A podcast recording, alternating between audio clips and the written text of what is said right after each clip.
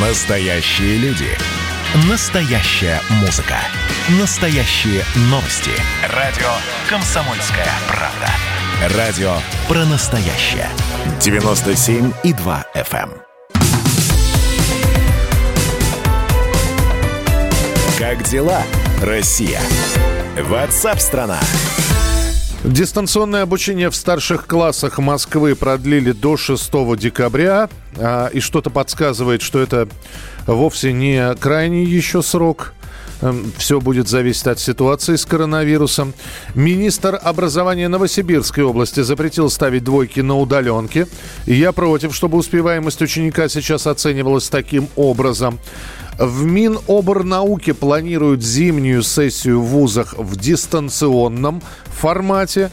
Ну, в общем, давайте поговорим о том, насколько все-таки удаленное обучение от режима офлайн, то есть э, когда люди приходят в класс, видят учителя, отличается. С нами на прямой связи глава Ассоциации родительских комитетов и сообществ Ольга Литкова. Ольга, приветствую вас, здравствуйте. Здравствуйте. А, опять же, ваше отношение к дистанционке? Ну, у меня отношение, как у любого родителя, практически, который сейчас имеет детей, которые посещают школу, старшеклассников. У меня Мгм. тоже такие дети, и я по опыту просто понимаю, что это никакое не обучение. Вообще просто профанация. Не- э, Для того, что человек там э, сидит учитель и что-то говорит, не факт, что ученик его вообще слушает. Он компьютер включил и занимается своими делами, параллельно сидит в других местах или э, спит, или еще что-то делает. Но дети наши не настолько самоорганизованные, даже в шестом классе, чтобы вот э, сидеть и с утра до вечера учиться. Да и взрослым тяжело, это просто физически ну, тяжелая вещь. Это не очень естественно, да, когда дети не общаются, когда не видят вживую никого. Все это надо просто очень хотеть учиться, быть упертым, но таких единицы.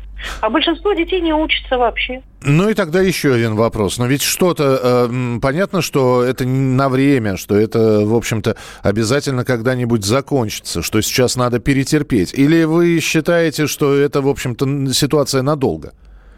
Ну, э, вообще, э, во-первых, мы не знаем, насколько эта ситуация. Это правда. Сейчас уже там новые формы коронавируса появляются, и уже вроде продлено все это масочный режим до конца 2021 года.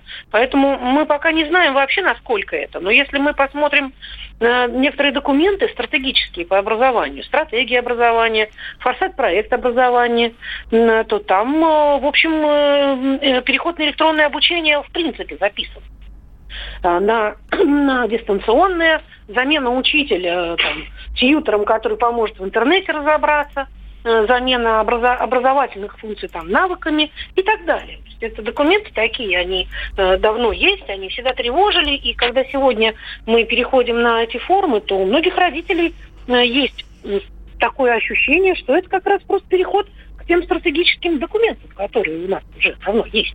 О, Вот, вот, вот, да, пусть э, это будет только лишь ощущение. вот что Ну, как хочется. сказать, только лишь ощущение. Законопроект же, закон принят э, о дистанционном обучении, то есть внесены соответствующие поправки, и там никаких ограничений по поводу его введения на в каких-то ситуациях, может быть, крайних или по его, э, допустим, там ограничению для первоклассников, еще что-то, но такого ничего нет. Пожалуйста, э, неограниченное введение, возможно введение дистанционного обучения на любой срок, если вот э, смотреть закон, который сейчас у нас есть. Ну и, соответственно, родители волнуются.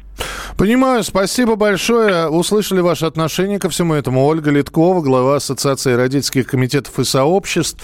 Заходил я здесь на такие форумы родительские, которые обсуждают, что и как, а особенно старшеклассников родители э, обсуждают все это.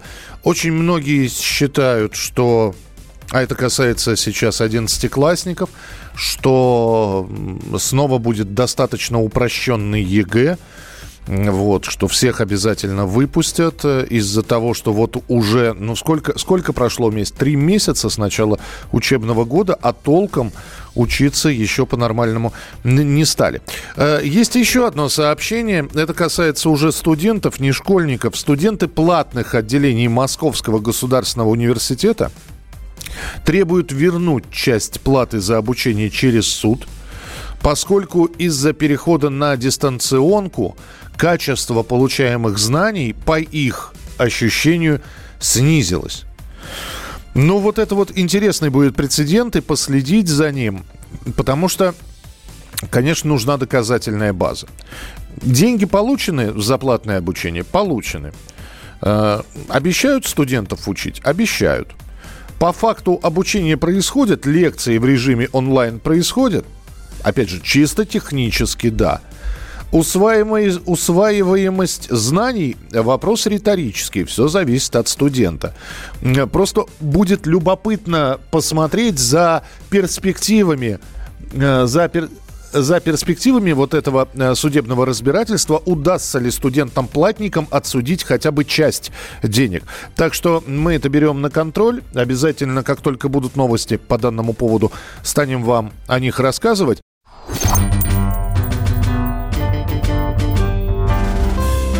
Дети и деньги. Всем привет, это подкаст «Дети и деньги». В студии Евгений Беляков, экономический обозреватель и по совместительству родитель. А, как у родителей у меня куча наболевших вопросов по воспитанию ребенка, в том числе финансовому. И хорошо, что сегодня у меня есть кому их задать. У нас в гостях сооснователь проекта «Умназия» Галина Кан. Здравствуйте. Добрый день. А, давайте попробуем ответить на а, самые частые вопросы, которые ставят родители в тупик. А, и самый, наверное, главный, надо ли платить ребенку за выполнение домашних заданий, ну или за хорошие оценки? А, хороший вопрос, он такой очень старый, я бы сказала, да, об этом спорит э, не одно поколение родителей уже. Кто-то говорит, что учеба – это, так сказать, работа ребенка, и платить за нее нужно и правильно, да. Другие убеждены, что э, внутрисемейные обязанности человека никак не должны касаться темы денег. Какой все-таки правильный ответ? Вы знаете, оба ответа имеют право на существование, и э, это зависит от позиции именно вашей семьи. Вы выбираете это для себя. Тут самое главное выбрать и придерживаться вот э, той позиции, которую вы э, выбрали. А при этом хочу заметить, что мотивация деньгами, ну и любая, любыми там какими-то внешними поощрениями, то есть это внешняя мотивация, ее очень просто начать, но она довольно сложна в исполнении. Вам потребуется тонкая настройка, за что платить, сколько платить, как контролировать. И очень сложно постоянно поддерживать у ребенка достаточный уровень вот этой мотивации. Да? А мотивация, которая называется внутренней, да, я хочу, поэтому я это делаю. Вот эту мотивацию намного сложнее сформировать, но затем ее легче контролировать, и она остается с ребенком на всю жизнь. Давайте по очереди разберем две эти мотивации. Если платить, то сколько и есть ли какая-то формула? А, вы знаете, какой-то строгой формулы, конечно, нет. Опять же, это зависит от э, благосостояния вашей семьи. А, я бы сказала так. А, правило здесь общая сумма дополнительных выплат, она должна составлять где-то от 30 э, до 100 процентов э, тех карманных денег, которые вы выдаете вот за этот же период. Это как э, для взрослого, да, вот бонус, который вы получаете на работе на стартовых или средних позициях карьерной лестницы. Он составляет примерно от 30 до 100 процентов от вашей базовой зарплаты. Если не платить, то как сформировать у ребенка вот ту самую осознанность? А, вот здесь короткого ответа, вот такого алгоритма делаете раз, два, три, э, просто не существует. Да? Это создание внутренней мотивации, это такой долгий и очень кропотливый процесс. А, и здесь он строится на создании такого условного инстинкта по типу «я сделал что-то, и я получаю от этого удовольствие». Да? То есть, например, если мы говорим об оценках, о школе, я выучил новое, я получил удовольствие. Это очень сложно сделать, но, поверьте, это возможно. Вы, наверное, таких детей там встречали, может быть, и там, среди одноклассников, или, может быть, ваш ребенок уже такой. И это самое ценное и самое важное, что вы можете дать своему ребенку в жизни, да, вот построить вот эту самую внутреннюю мотивацию.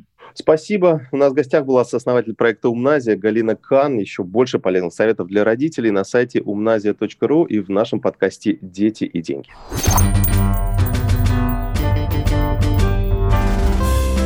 Дети и деньги.